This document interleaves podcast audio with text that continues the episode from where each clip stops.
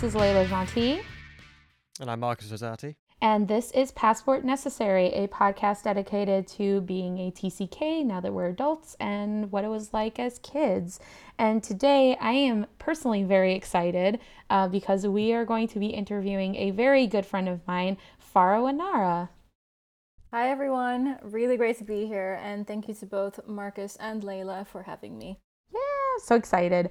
Um, so actually, let's just get right into it. Um, sure. First question What are your nationalities and where have you lived? Ah, good to start from the beginning. So, uh, my father, he's from Thailand. My mother, she's from the Netherlands. So, I guess one would say those are my nationalities Thai and Dutch. Um, and I've lived in quite a few countries. So, born in Thailand, then moved to Vietnam, then Malaysia, then India, then France, which is where I met you, Layla. Mm-hmm. Uh, and then I moved to the United States uh, for my university degrees where we continue uh, to visit each other. um, and now I live in the Netherlands since the end of 2018. So I don't know, what is that, six, seven countries? I, I wasn't counting while you were saying. Yeah, it's that's fine. That's no problem. I, I've gotten pretty tired of counting too. I was gonna say, uh, yeah, that sounds like correct, six or seven. Um, yeah. I probably should have been counting while you were saying it. Yeah, it's fine. Um, so like a fun starting question. What do you mm-hmm. miss most from each country? Like I don't know how much you remember about Thailand because you were born there, but mm-hmm. do you have things that you miss? Yeah, for sure. And I think that I've reflected on this way more now that I uh, have my own life, right? So, what are things that I personally really like, things that my parents don't necessarily need to tell me to do? Um, and I think, I think like most TCKs, I really love uh, a lot of food that I try abroad. Um, I miss also, this sounds really strange, but I miss a lot of supermarkets as well. It kind of makes sense with the company I work for now, but I really do love the, the normalcy of just walking into a supermarket or a grocery store, or whatever the terminology is, and just kind of looking at how different the products are, how different things are marketed to people. Um, so that's just like an every country thing that I miss, but I certainly miss very specific things. So Thailand, I do feel a very strong connection. Unfortunately, I lost the language over time, but like the food, 100% for sure. The like, um, yeah, it sounds weird, but like the loud nasaliness of the language and the just like, the like, just like, ah, whatever kind of uh, attitude. I do miss that. Also bad sometimes because then people get super nosy, but still, I love how warm and open and, and I don't know, collectivist it is. Um, and yeah, I mean, for France, also food, obviously, but I also just miss all the museums, of course, and walking for hours and hours and never being bored. So I think every country, there's something that I definitely miss. And yeah, of course, I'm always really curious like, will I experience it the same? Probably not, of course, but will mm. I still have that similar feeling uh, like I did when I was living there? Mm-hmm. So yeah, I think that's also an endless list, but food is definitely always number one um, and just the, the observation of people. Mm-hmm. Mm. Have you noticed, because this is the first time you, that you're really living in the Netherlands for an extended period of time, have mm-hmm. you noticed your accent shifting? Oh, yeah, definitely. So uh, I I attended a lot of international or American schools, right? And of course, the international schools would be like rife with with British and Canadian and American teachers and and your friends would would, would kind of ad- adopt that accent. Um, so like I have a pretty American accent also because I studied there. My sister has what you would call like the European English accents. Don't even know how to describe it to be honest. Um, and my mother she has more of a British accent because when Dutch people learn English, that's that's the kind of English that they learn. Um, but now with an American partner living in the Netherlands and working for an international company, I actually hear it from my partner where he's like, you know, you're like super American sounding when you talk to me, but when I hear you talk at work, you sound like you're a Dutch person speaking English, despite English being your native language. so, like, I certainly, like, subconsciously um, do that. I don't do it to the extent where I, like, am very Dutch sounding. Like Dutch people, they can't say idea; they always say ID. So I always make fun of them for that. But I do notice that my accent definitely switches. Also, when I'm ta- when I talk to my dad, he's got like a, a Thai accent, and I absolutely my grammar Hmm. even changes when I talk to him, which Layla has witnessed plenty of times. It's so funny. And it's kind of ridiculous, but it's just it's subconscious in a way. Mm-hmm. I suppose it's the thing that people do generally, though, isn't it? They actually kind of change their accent to fit the situation that they're in a lot of the time. I do, Yeah. I do notice that with people. Yeah. It's it's an interesting thing. I think even English people will do it. That people, you know, if they, it's the kind of thing. If you're going into a bank, you're not going to use like some broad accent. Yeah. People, you're going to be a little bit more formal. You're going to be Yeah. a little bit more like, I'll, I'll just pronounce things a bit as proper as possible. Yeah, Yeah. absolutely. And it's really the whole concept of identity, right? You have your own identity Yeah. where you're like, oh, this is so me. But then you're at work, or then you're talking to specific friends from specific cultures, and you're on Hmm. social media, and you have your curated identity, your curated Yes. self. Um, Hmm. So, I mean, I kind of like to to take that as a scapegoat a little bit. Of, oh, but doesn't everyone change a little bit yeah. how they act? I don't. they do. I don't think to the level that TCKs do, though. Yeah, no, we code switch like crazy. No, yeah. no. I was actually going to ask you, Marcus, when you moved from Japan back to the UK, did you notice your accent shifted? Yes, partly from living in the north, but then I've started shifting it back again. Uh, it did change a little bit. Some of the ways I pronounce certain vowel sounds became more northern. So I started saying ask instead of ask, Mm. uh, and bath instead of bath. It sounds very, very.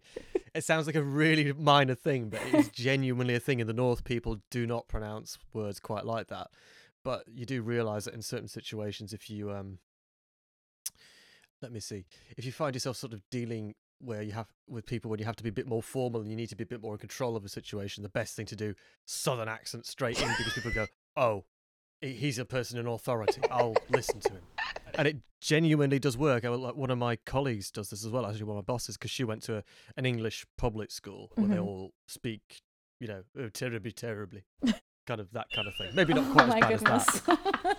goodness. But the thing is, she says that as soon as she realizes she has to go to like a business meeting or something like that, she'll say, "Oh yeah, I, I put on the accent then, because then I know that they're going to start taking me seriously." It's a strange thing, That's Oh, so man. interesting. flipping around. You can flip Layla? it around and people believe it. What? That really, that just that exact um, example that you've had with her made me think of when Layla and and I we were in um, our IB theater course. We Mhm. have this. IB theater teacher who like just really hated talking on the phone. She hated it so much.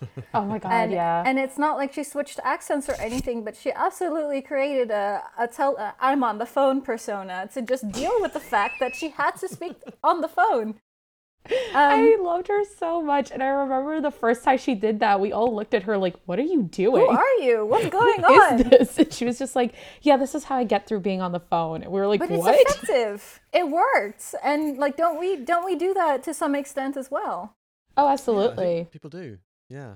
I think it's I think- think, it's funny too for me living in Buffalo. I've noticed that my uh, Jay makes fun of me all the time for it. There's they do this thing where they add almost like a Y sound to vowels, so it'll be like nine. I'll have nine, please. It's very like almost nasally, and it's like a U sound. It, it's very like wavy. And once in a blue moon, I'll say a word like that, and he's just like, "Oh, becoming Buffalo, are you?" And I'm like, "I'm not. I'm not. I just, I just incorporated a word." hmm But I think that's the thing, isn't it? When you when you got when you have sort of experiences of dealing with different people from different places, especially even in international schools, because you see so many different people, you adapt really quickly to what other people can do. hmm And I think especially if you if you're in a country where or in an environment where so, people haven't seen that so much, it confuses them how quickly you can adapt. I think Mhm. sometimes.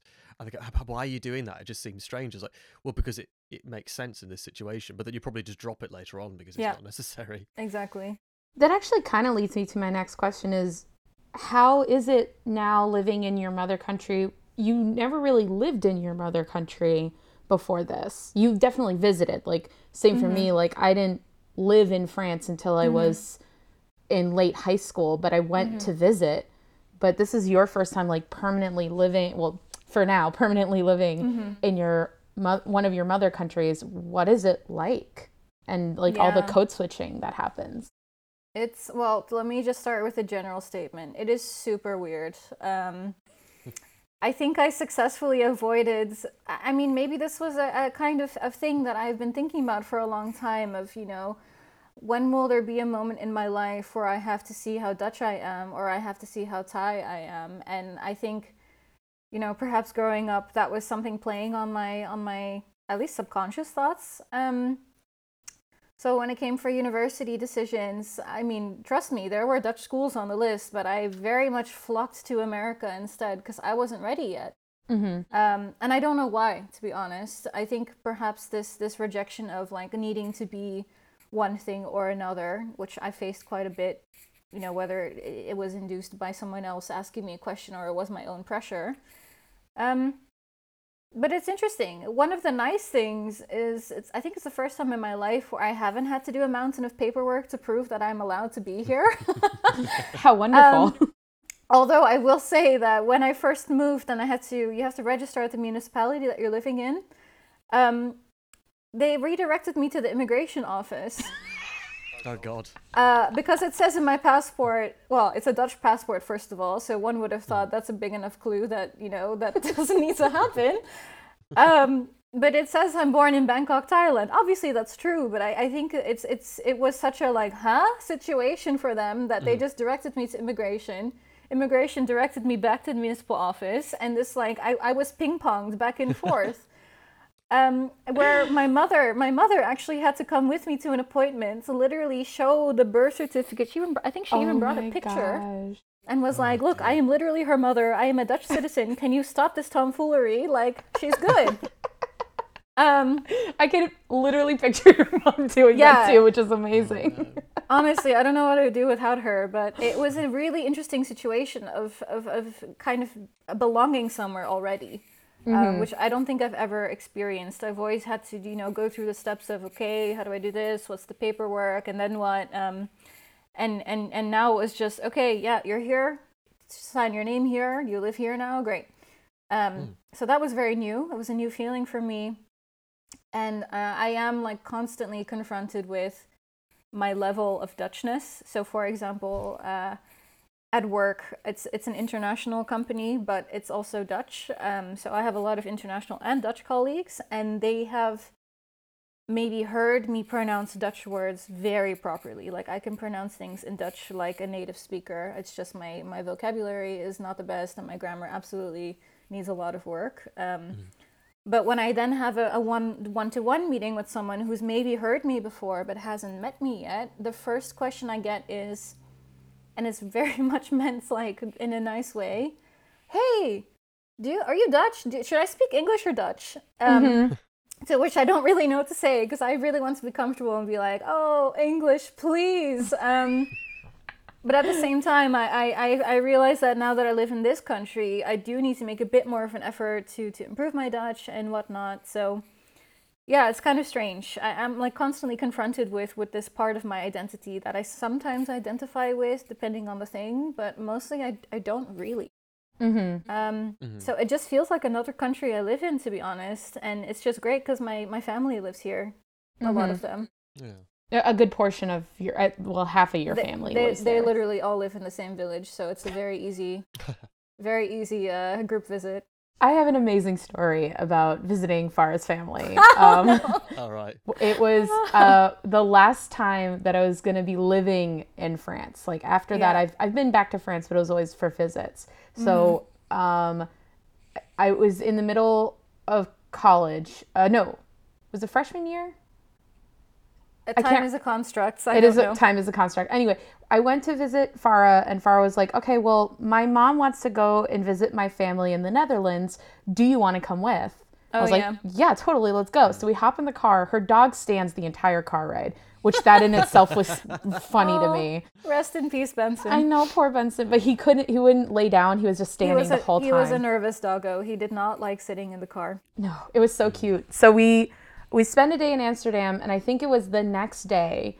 Um, mm-hmm. We spent the night with your grandparents. I mean, we spent every night with your grandparents, but mm-hmm. that night we like hung out with the family. Mm-hmm. And Farah had kind of warned me that her grandfather was a pastry chef.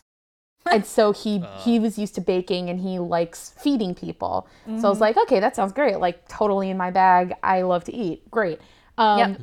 They try to feed me so much. I thought I was gonna get sick. And at one point, I'm sitting there and I like I finished my food. I'm sitting there and I look very not nauseous, but I was definitely like full, and I'm just trying to like not. I was just trying to breathe essentially. You essentially. could see in her face, I am done. This is was- me, and I am done. I was over it, and then his her grandpa looks at me and he's like, "Oh, are you still hungry? I'll go get more food." And they were joking, but I thought he was serious. So like, I almost got up and I was like, "No, no, no! Please, please don't get me more food!" Like begging them, and everyone started laughing, and I didn't get that it was joking. So I was like desperate, like, "No, you don't understand! Like, I'm so full. Please don't get me more food." Oh my gosh. I love that memory so much because the food was really good, but I really thought I was gonna die. Yeah, I I really when it comes to my my Dutch family and having those nights where it's it's like literally the whole family sits around a, a table and and you drink and if you want, of course, and whatever you mm. want and you eat food all night and you talk. That is a mm. very Dutch thing to do. Like birthdays, you also do the same thing like family gatherings and like if you are part of that and if they like kind of make a little bit of fun of you and they keep feeding you, then like you're very much welcome. So I'm really glad that you that's a good memory for you. it definitely makes me happy. I think about that all the time. And I was like, I felt so welcome, but I also thought I was gonna die. like such a weird balance of of feelings and emotions. Um, but yeah, it's. I think I. I think I had going back a little bit to what you were saying. I think I actually had a very similar feeling when I was applying to college, um, because when I was applying to all my different programs, I was not applying to American schools. Mm-hmm. The school that I eventually went to was an American university, but I, a college, but I, I really kind of dragged my feet. Mm-hmm. And I'm not 100% sure why still, mm-hmm. because I loved that school. I, I really enjoyed my college, but it took me a while to actually apply and act, and like go through all the motions. Um, I think one because I I wanted to go into acting, and eventually I realized that's too much. I want to do other things in theater. Mm-hmm. But I think also part of it was maybe yeah, like you were saying, the sense of like I don't know how American I am and if I'm going to do well. Even though I definitely pass, I have the accent. I Yeah. I mean, I I know enough that I can kind of go under the radar and no one would notice that I'm not American or I am but not like grown up here here. Um, but there definitely was a lot of hesitancy.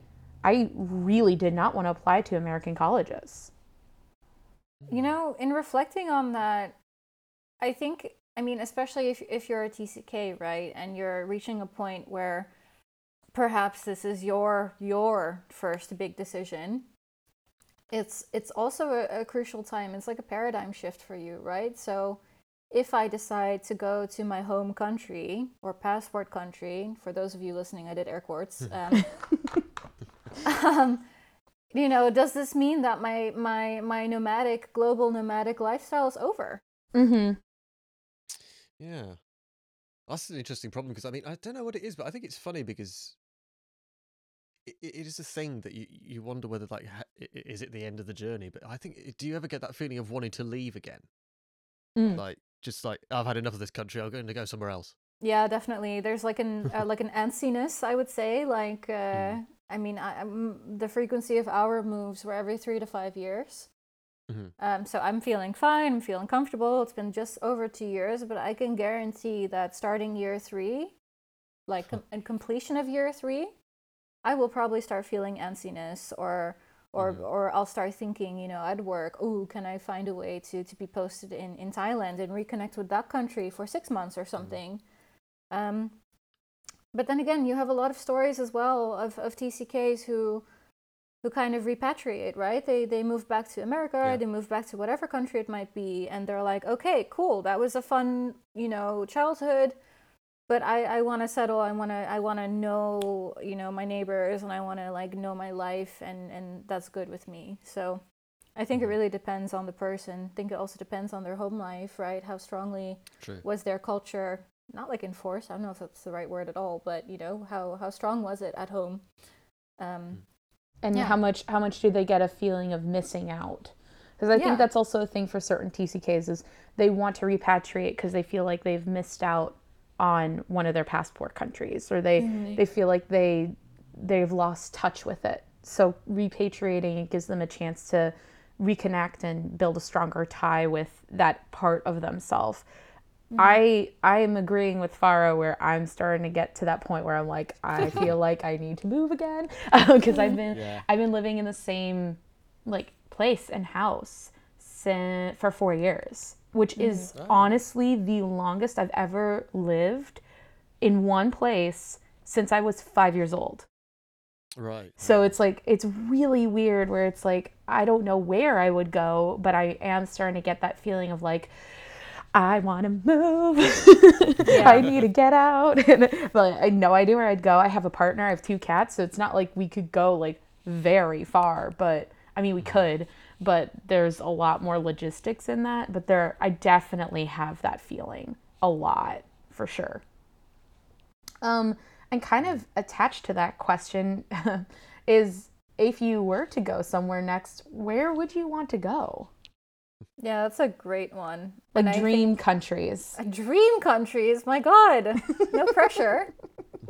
Um, well, let me let me preface by saying that COVID has well brought us many sad things, but it's Mhm. also brought us a lot of time and Yeah. and it has forced us to really think. Um, you know, you don't have the distraction of, oh, I'm gonna walk to the train station and be super distracted by people and then be super distracted by work stuff. And it, it's really the same four walls every day. And it's also made me think quite a bit on, you know, how do I see my life? What what matters to me? I think everyone is is and has been going through this. Um, and when I'm thinking about, you know, where do I want to go next, I I am thinking about um, how I really wish I had not lost my Thai language. Mhm. Obviously, that wasn't really in my control. Um, but I do have this almost it's like a weird like yearning to to complete my my connection by learning the language again because I do feel like you were saying I really feel like I'm missing out. Um, so I think perhaps to Thailand. Um, but I wouldn't want to go there for very long. Like I think one year maximum. Really be there, immerse myself, learn the language as best as I can again.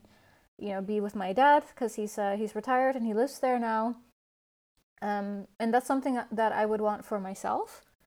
Um, and I think generally would be nice to be in Asia again. So probably like Singapore or something. But honestly, I'm really quite open to it. Would love to return to the U.S. given that things are not, you know, burning and people aren't running around um, screaming. Uh, I'm quite nervous about that, but I don't know. I'm quite open to it. And of course, I, I really loved my time in the United States as well. So I really wouldn't mind returning there either.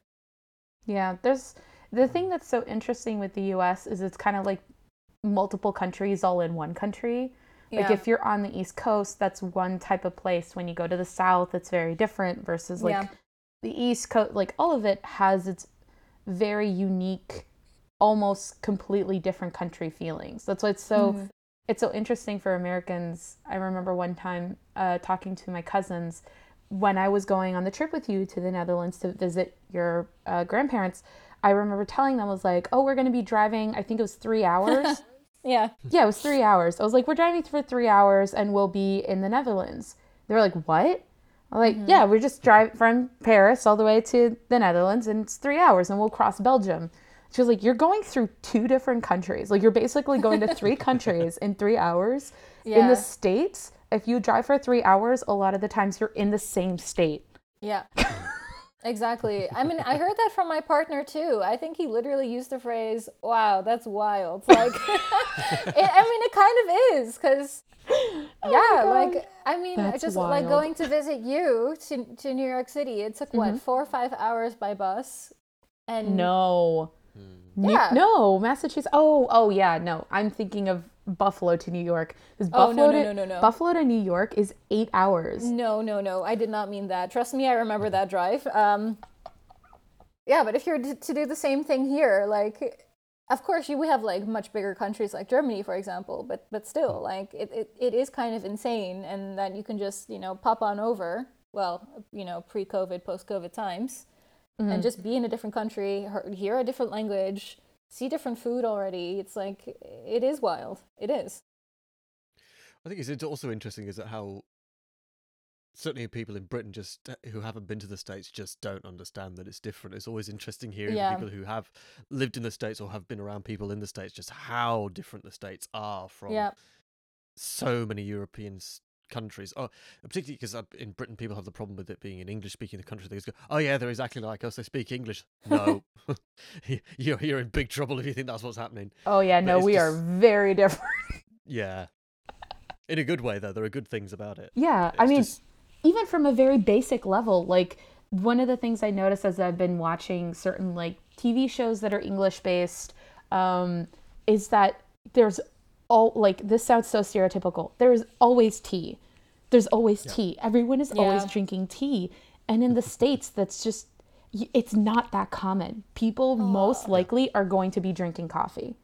I mean, it might be like a latte or a frappuccino, or it could be like a mix of some kind, but most likely people are drinking coffee or sodas. And then and when you always to go. Always to go.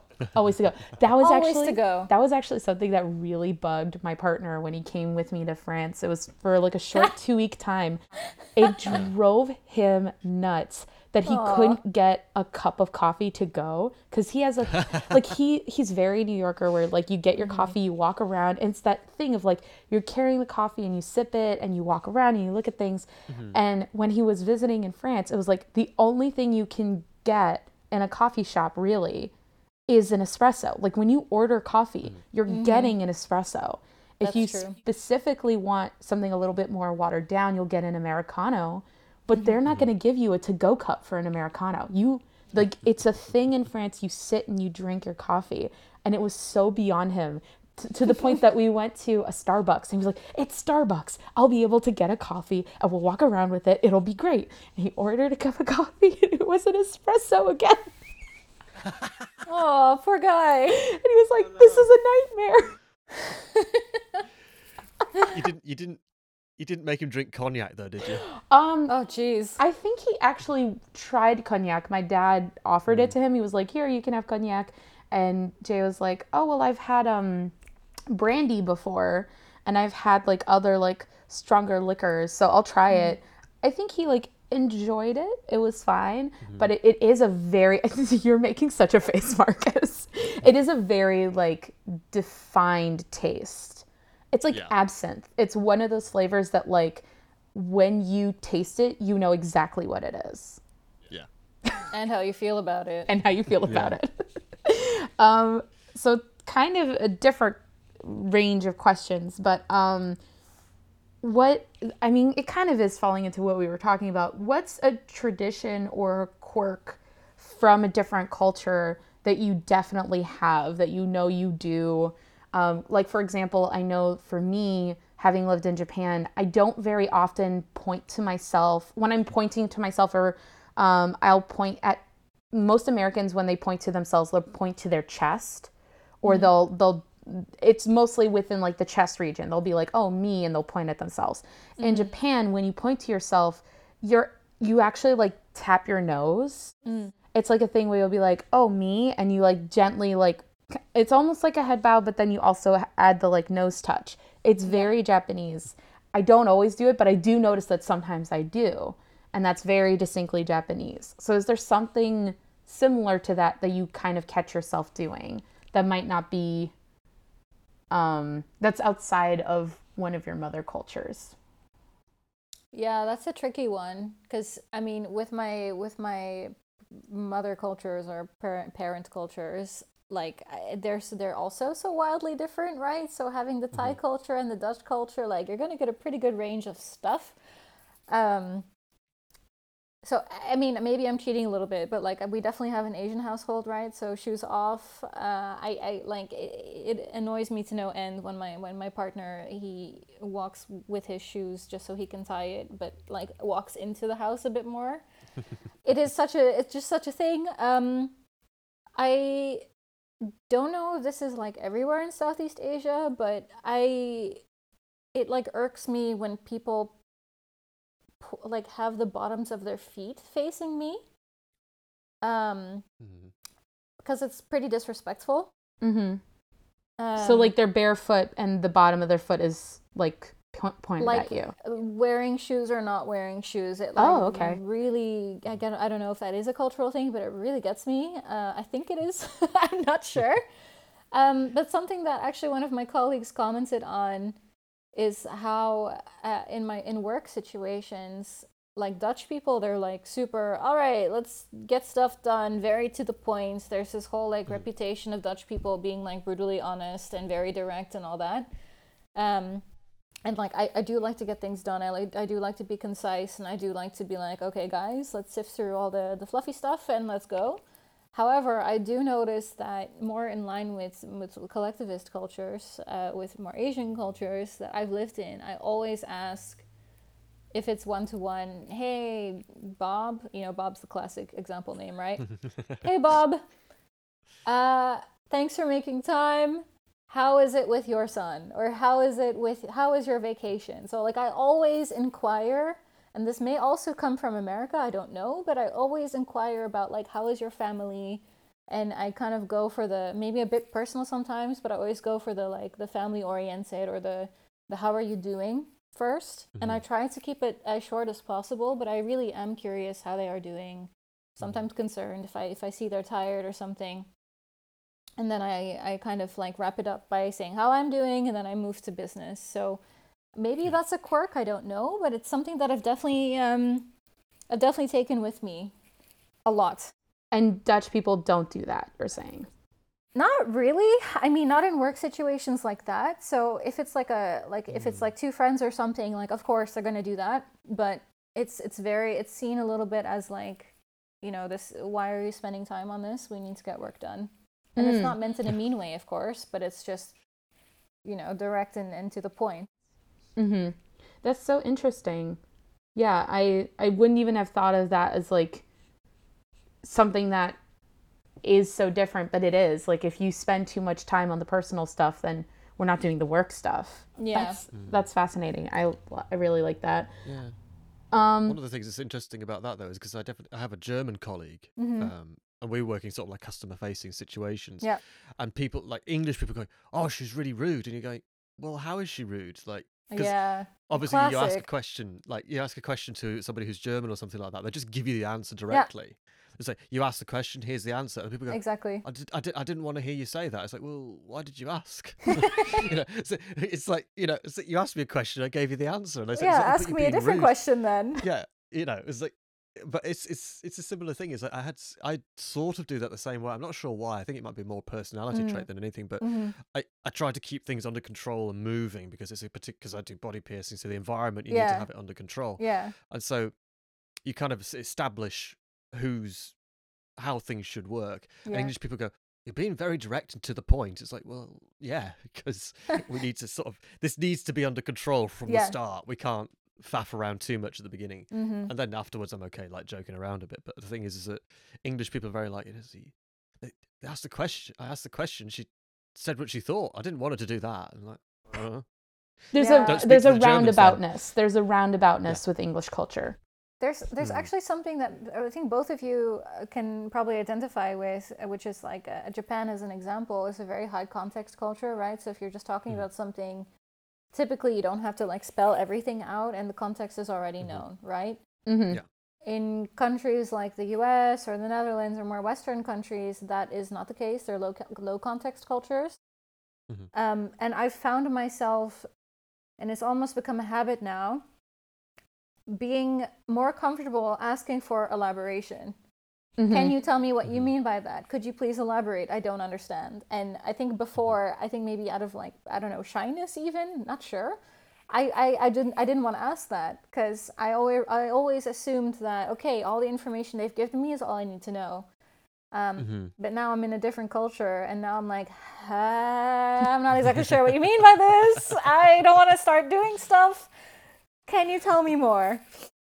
I had a good. Sorry, just another example of this. Is I had I had a good one the other day where Mhm. somebody walked in because they, they they had a booking, and I looked at it and I was like, uh, they haven't put down what they want. So I said, they walked through the door and I said, well, what piercings do you want? And they said, well, I didn't specify in the booking. And I'm like going, right? I know. That's why I'm asking. We don't need to go around about it. Could you just tell me what I need to know, please?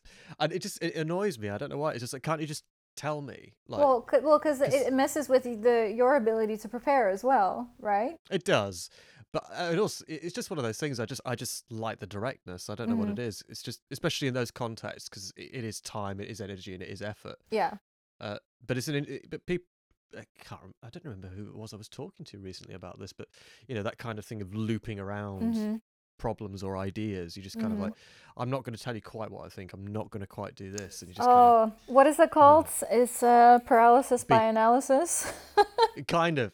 I know I remember who it was I was talking to, but it was it was um, but is it like what they call it, beating around the bush? Mhm. Yeah, yeah, yeah. that's that's it um or you know like they don't quite say what they mean Mhm. it's, it's an Mhm. interesting thing i'm not sure why english people do it I, I definitely don't think well i mean i think some americans do it. I think it depends on like where they were raised their type of family but i think it might be more common in england because there's this not not wanting to make others uncomfortable um, and not wanting to like put people off. But i think that especially within a business perspective it is so much more helpful when people are very direct with what they need and what they want and i have found that sometimes when i'm working i have had bosses or i've had colleagues who are like you're very explanative or you're very you mm-hmm. really go into detail as to what you're looking for or what you need. I'm like yeah because i want to know 100% what do you need from me and what do you what can i provide for you?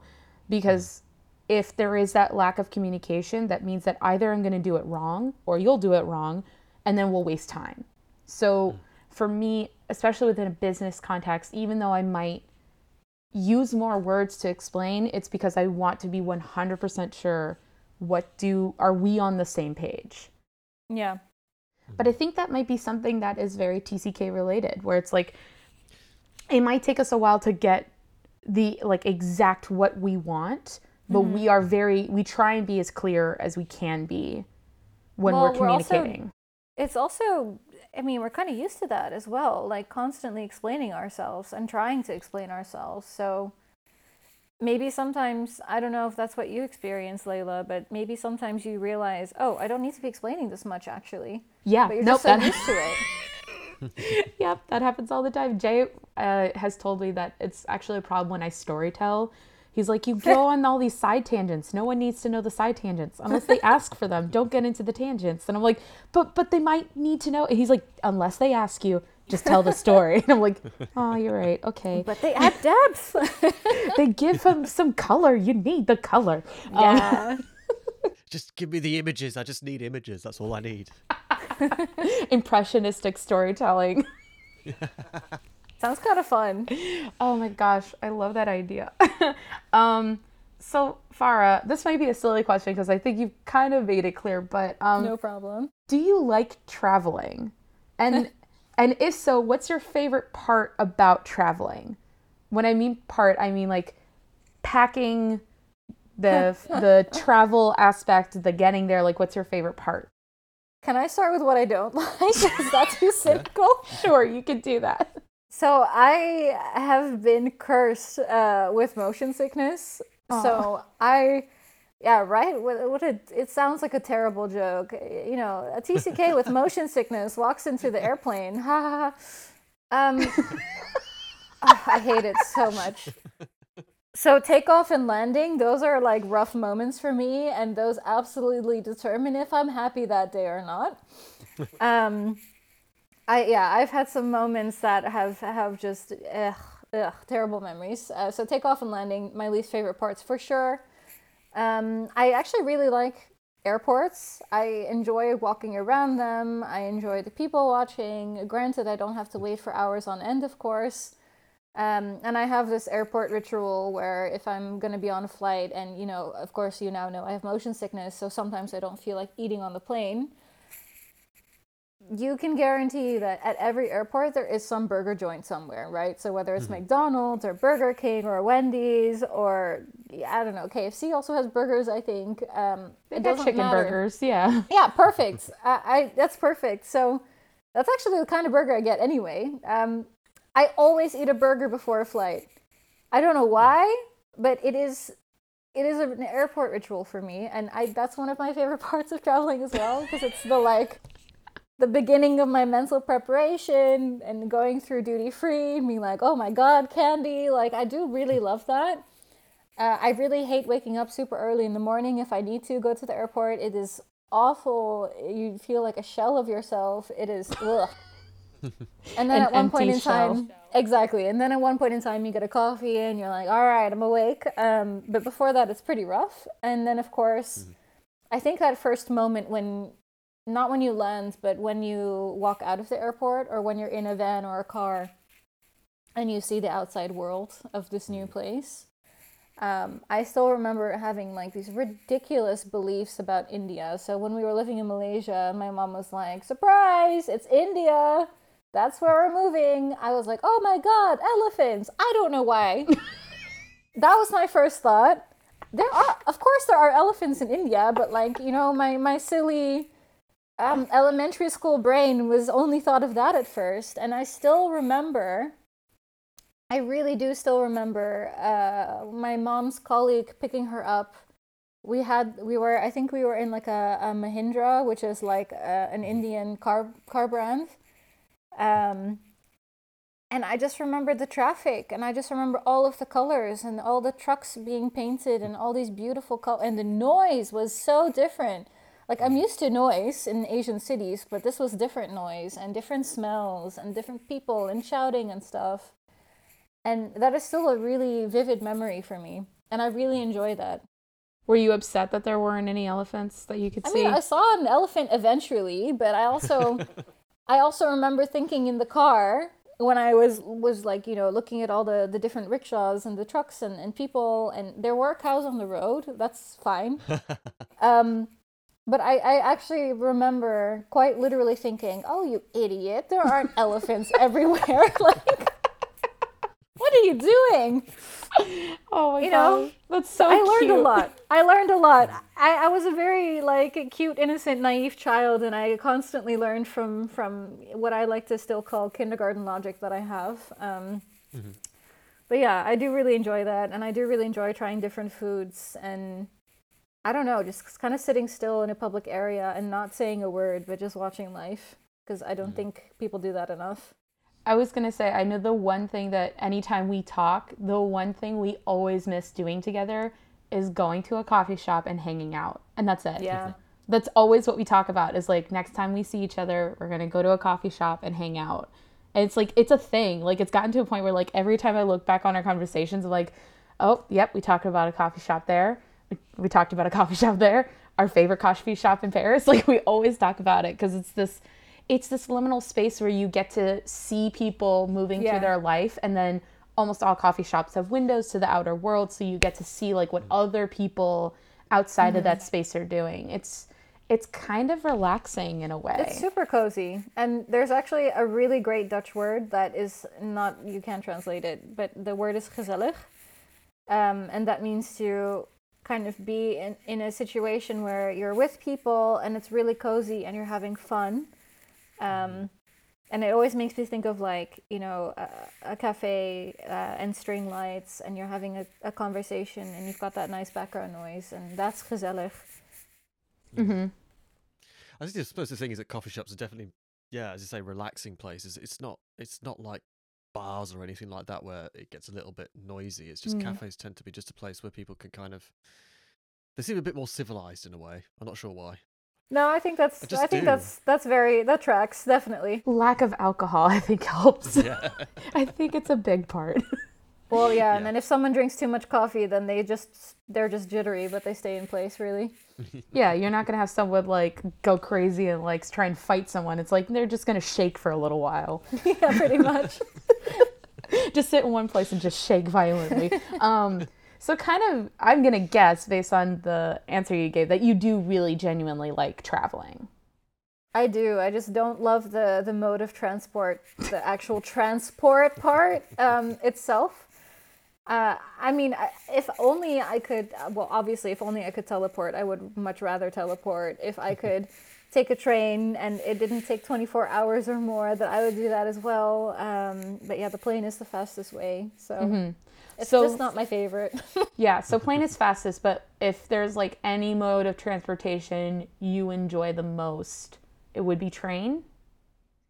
Yeah, I mean, I really enjoy driving, but I admit it was it's not very easy for me to drive long distances. And trains, I I do really like because um, you can also walk around. You can look outside the whole time, and of course you can do that in a plane as well. But it's it's like clouds, and that's it until you're landing, and then then you see stuff. Um, but you have to be in your seat at that point. Yeah. Yeah, exactly. Um, so yeah, I would say I really enjoy trains, but I, I, I, don't know. The planes are just faster, so of course I, I, I kind of place efficiency over uh, prettiness.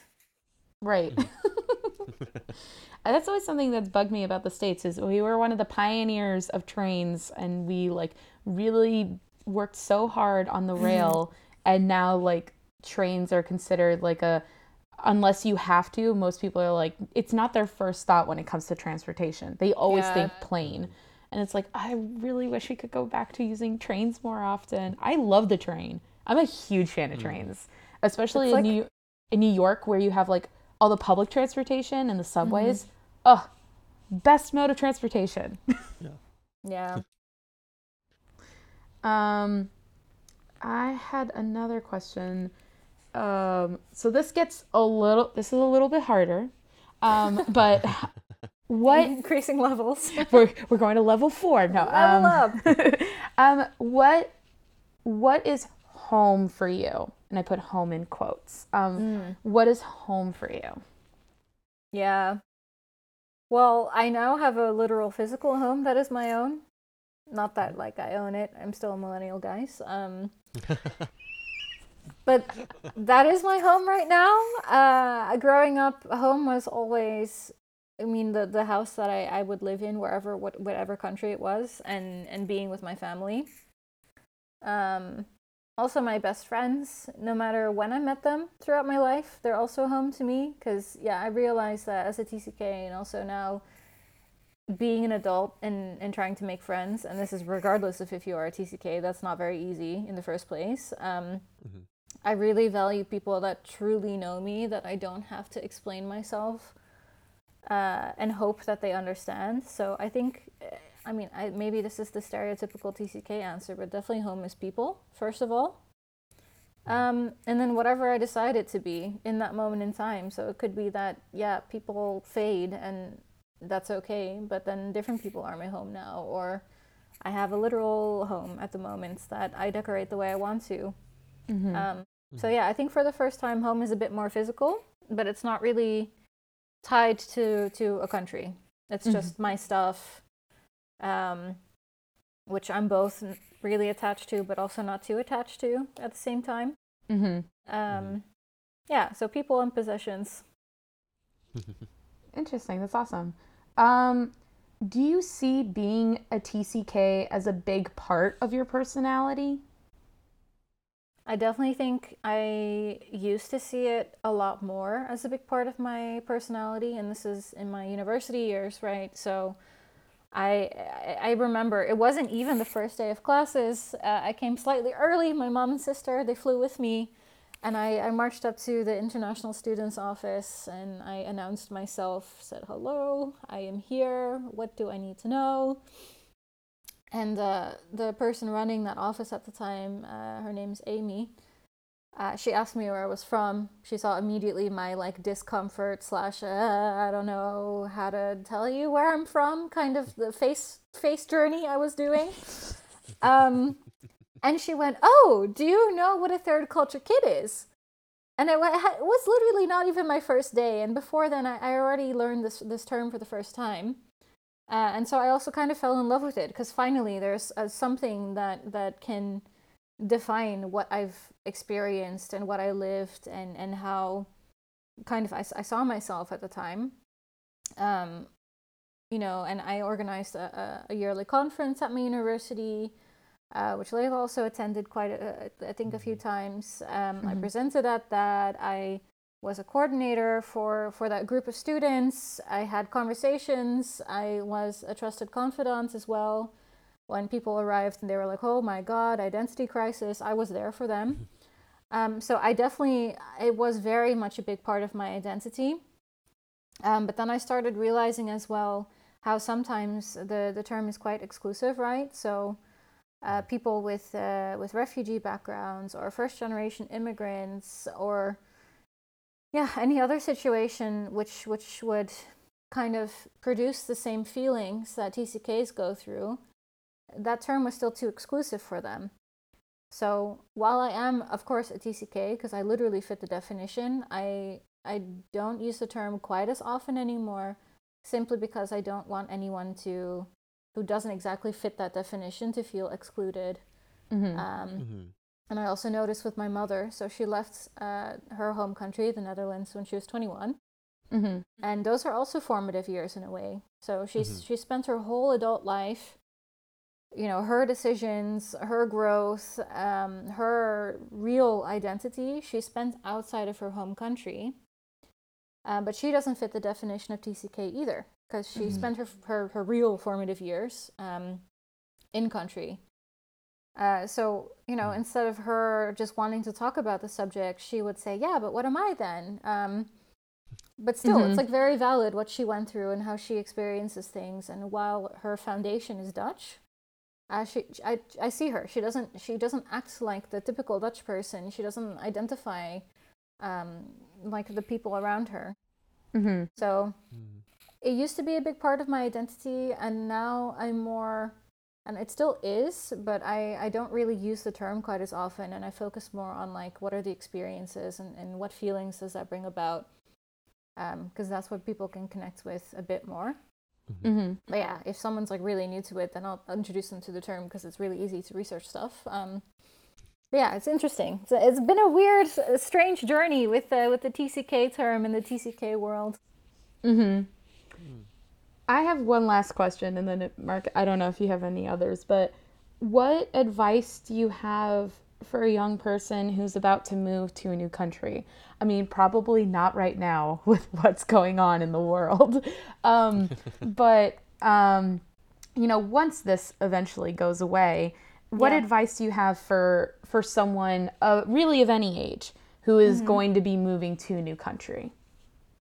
Yeah, that's a good one. So, I mean, I I trust you young people to do your paperwork and all those things. So I won't advise you uh, on those topics because your situation is your situation.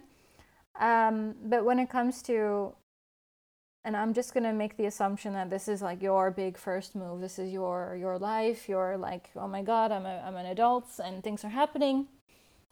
The advice I would give is to remember that while you have had a lot of influences from your parents, from different cultures growing up, um, now is really the time that you can decide who you are. So Mhm. if you are used to, and this is something I'm going through at the moment, by the way, if you are used to adapting automatically to other people or other cultures or other environments, um, ask yourself, am I doing that right now? And do I really need to? And am I being true to myself? Because that's something that I also realized. Um, while I, and this is also part of the advice, you should immerse yourself as much as you can uh, in, in a new country. Uh, of course, I mean, if you have people that are from the same country or culture as you, uh, absolutely seek them out, but please don't only stick to them. Please try to immerse yourself in the new country, understand the culture, because that will bring you a lot more than just, oh my God, let me find my, my Dutch friends who are also from the same place and shelter. Um, Mm. because then then what's the point right? So immerse yourself um, decide who you are.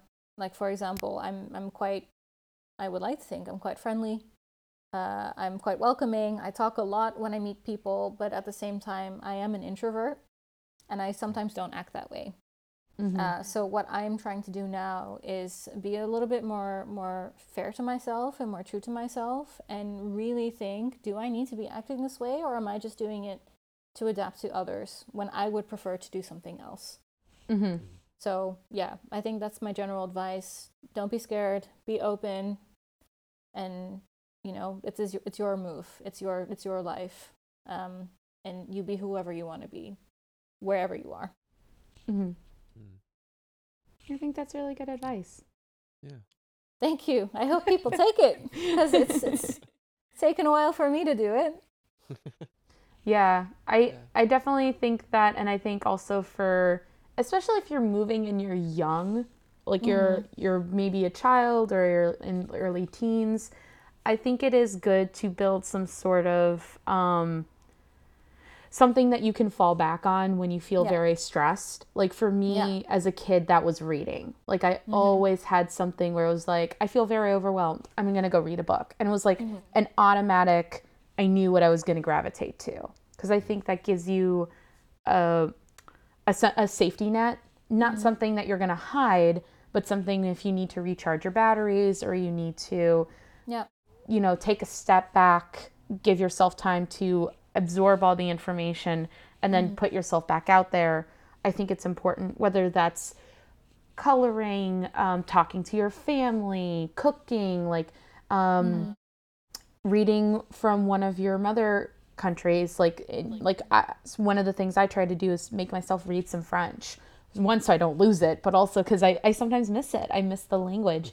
So giving yourself those little pockets of safety nets that are that mean a lot to you i think can have a lot of meaning Yeah, and you can carry that with you no matter where you are as well.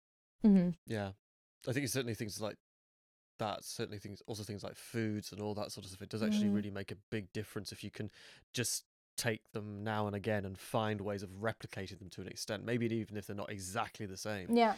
it makes a big difference to try and just reconnect with where you've been or how you grew up or what you were taught to an extent because Yeah. it's it's funny because it really is a big change that I think a lot of people, generally speaking, in wider populations will not know about because they don't Mhm. have to. Mm-hmm.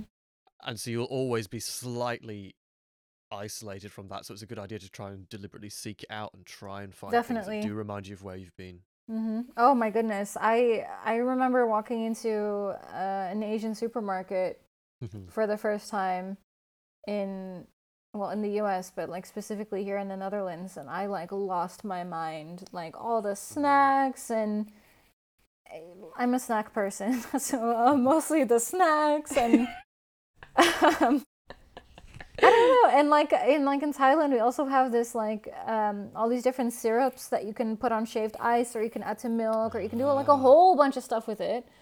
Um, and I hadn't thought of it for a long time and I saw it at the store and I was like, oh my god, I need to buy this. I, I didn't know what to, I got home with it and I looked at the I like put the bottle on the counter and I was like what the hell do I do with this now? But it still made me really happy. Uh, and I still have it and I still I do drink uh, like I dilute it with water and I dilute it, dilute it with different milks and I put jellies in it and stuff but what flavor is it? Uh, well, my favorite flavor is ugh, what is it? It's like a it's like a palm fruit.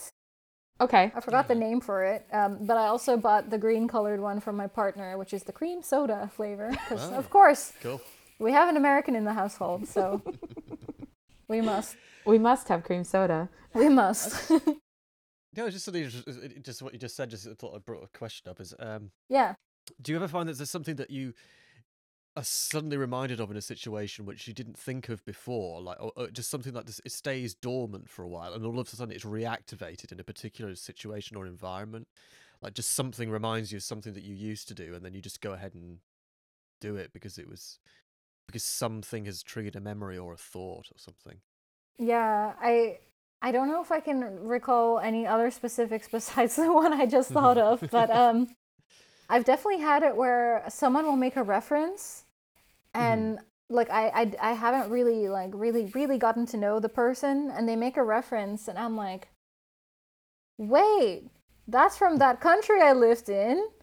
And I specifically have memories about this, and then I kind of I, I seem a little bit too much uh, because then I'm like, Yeah. how do you know this? Where can I find it? And and I try to bond with that person over it, but I come on a little bit too strong, of course, because I've just had this like memory unlocked.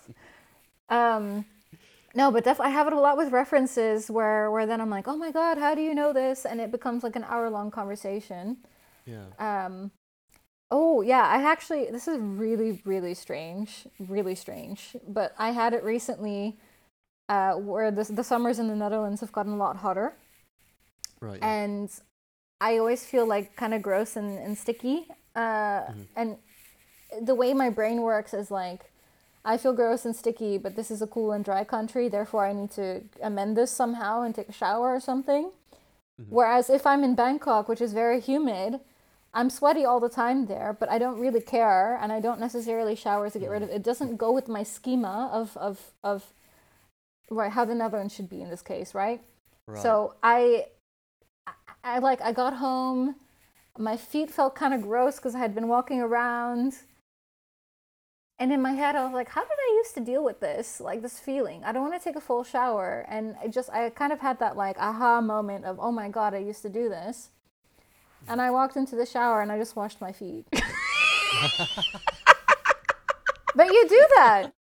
yeah, you yeah. do that. Also, entering a mosque, you wash your feet. Like, Yeah. it's, it's like, Yeah, yeah, yeah. it's so dumb. It's so weird. It's kind of gross. I'm sorry, but like, No, I love that. there's nothing that makes you feel way better than washing your feet with cold water after a mm. disgustingly hot day and you don't feel like completely showering.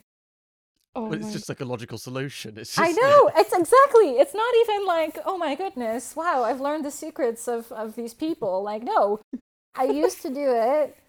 It's a logical solution. I was really like, I think at one point I was just looking at my feet, like, what am I going to do with you guys? And it came Oh to me.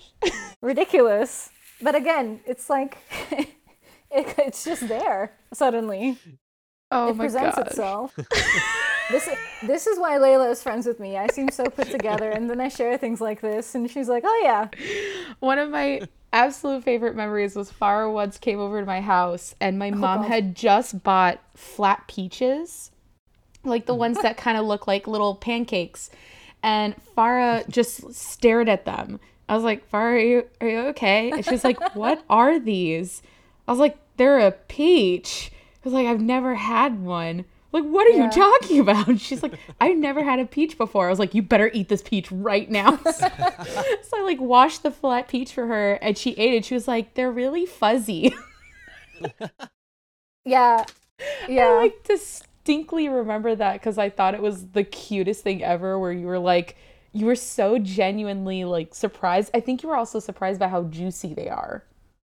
Well, I I don't know. I think my only reference to peaches, and that's a, such a ridiculous thing to already say, is James and the Giant Peach. Like I had never eaten one before.